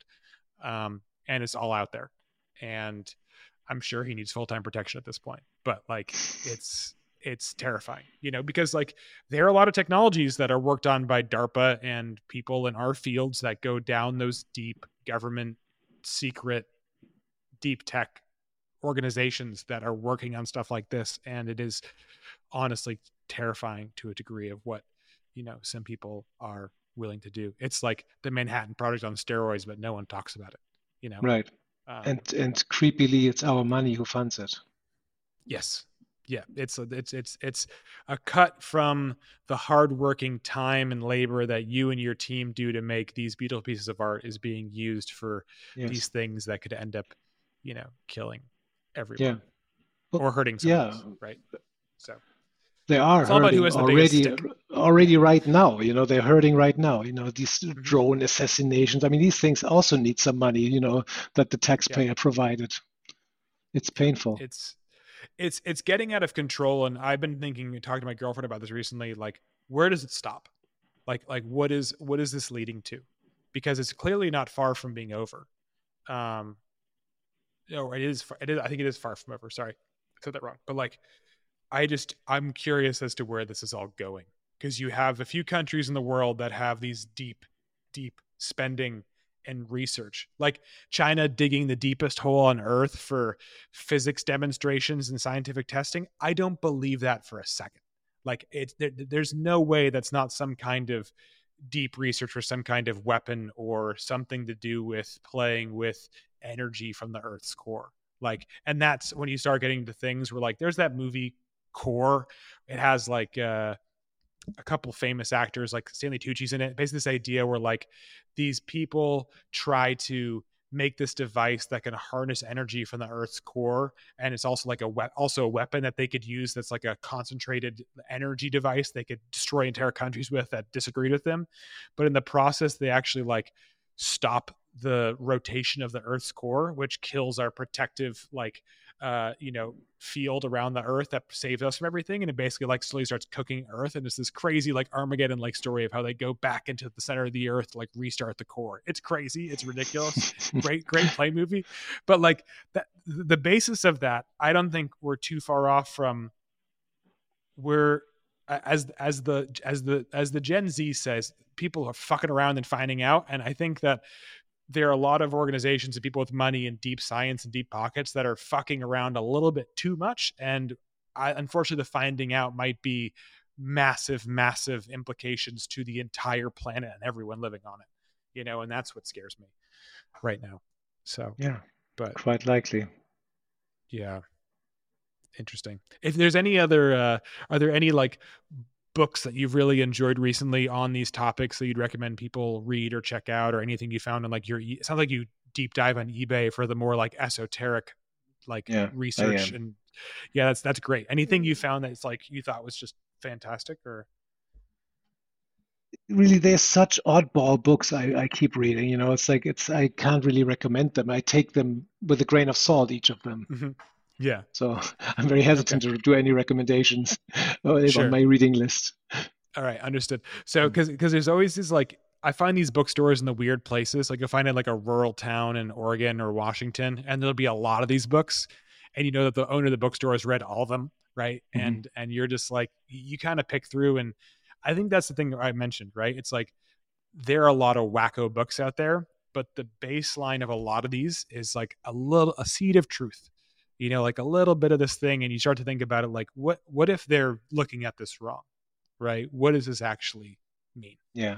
Right. Cool. What I do is I, I kind of, I, I'm more like conscious about just trusting my gut or not. When it's something is I read or you listen to you on YouTube or whatever it is, or Rumble, I just, I do, I if it I don't resonate with it, I turn it off. And if I do, mm. I don't really, I'm, I'm, I'm I'm, I suspend my disbelief, you know, to a certain degree. I want to, I just, I'm open, you know, I let, open myself up to it, even though it's weird. If I get the right vibes, that sounds pretty new agey, but that's, that's basically how I approach these things these days. Well, I, I think, I think it should be approached that way, right? Like I used to, I was taught growing up in America that like reading is starting a book on page one and then you finish it.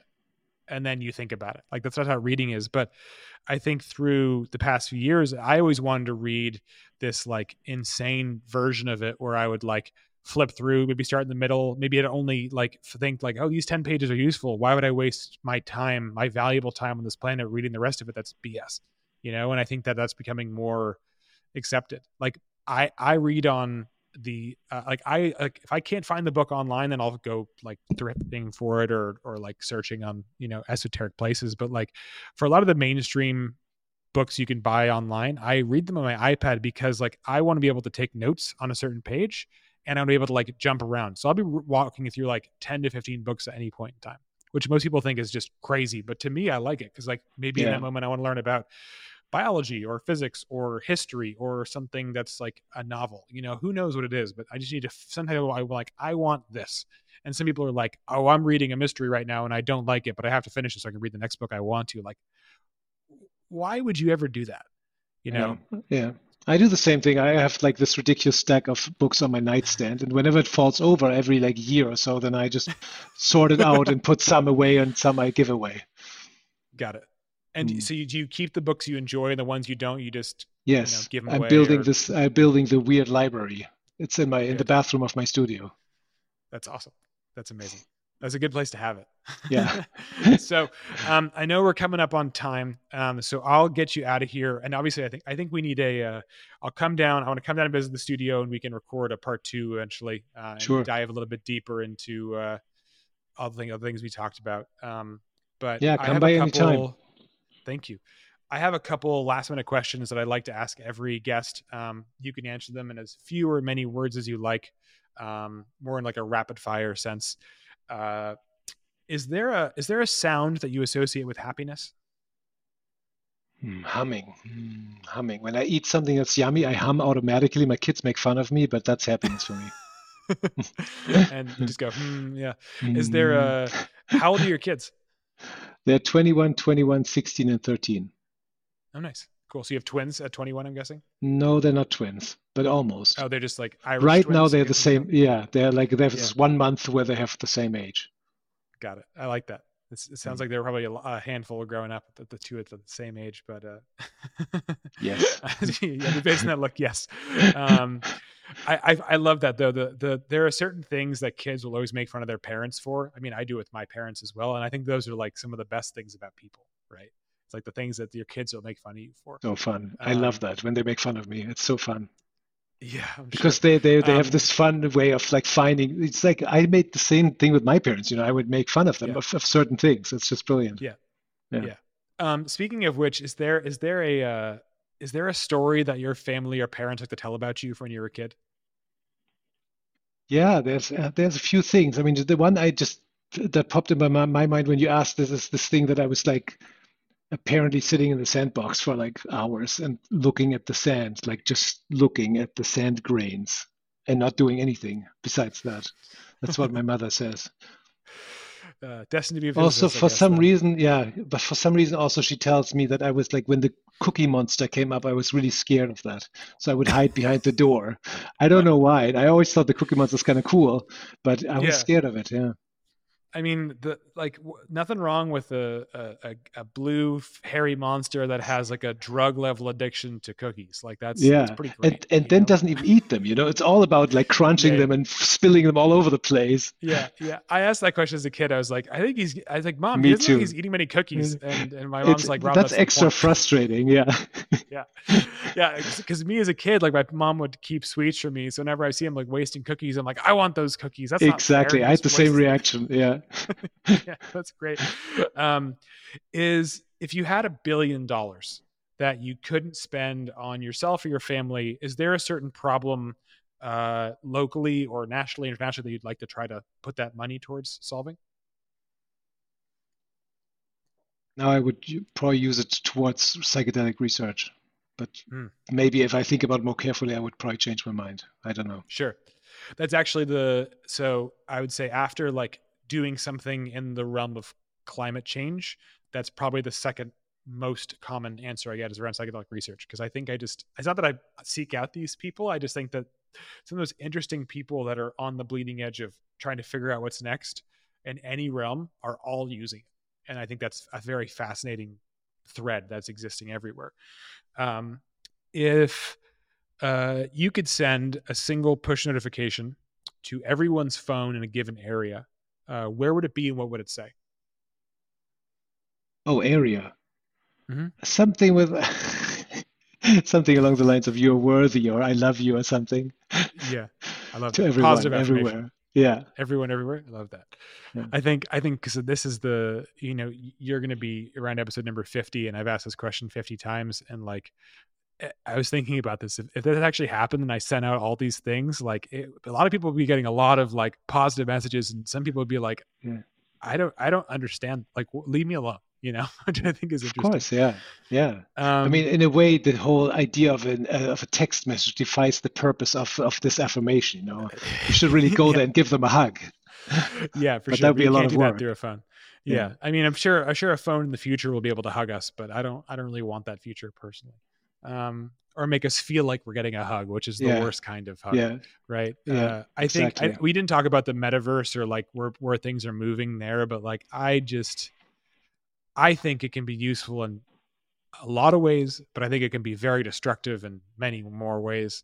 Um, so I really hope that that like I like what Facebook is doing with the metaverse, like that terrifies me, like creating like an online Ready Player One style world where people can just escape from reality. And I like more what Apple's doing with the Vision Pro, where like augmenting your existing environment and trying to bring in, like I think for education, like I get excited looking at a product like that for education. Like I would love, you know, to have young kids and have them want to learn about, you know, the dinosaurs and being able to strap one of those on and like be immersed in a world and be able to manipulate like a dinosaur skeleton and be able to like, you know, fit, like that to me is where it becomes interesting.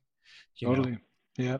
Um, but of so course, fraught I, with problems. I mean, Jurassic Park, we mentioned Jurassic Park, you know, the, the dinosaur, the velociraptor in the kitchen window like blows his hot air. So the assumption yeah. that this was a warm-blooded animal is a done deal then, you know? Yeah. All the unknown will be like then nailed, as in we know it. That's mm-hmm. going to be tricky. Oh, I, I didn't even think about that. Wow, mm-hmm. that's actually fascinating.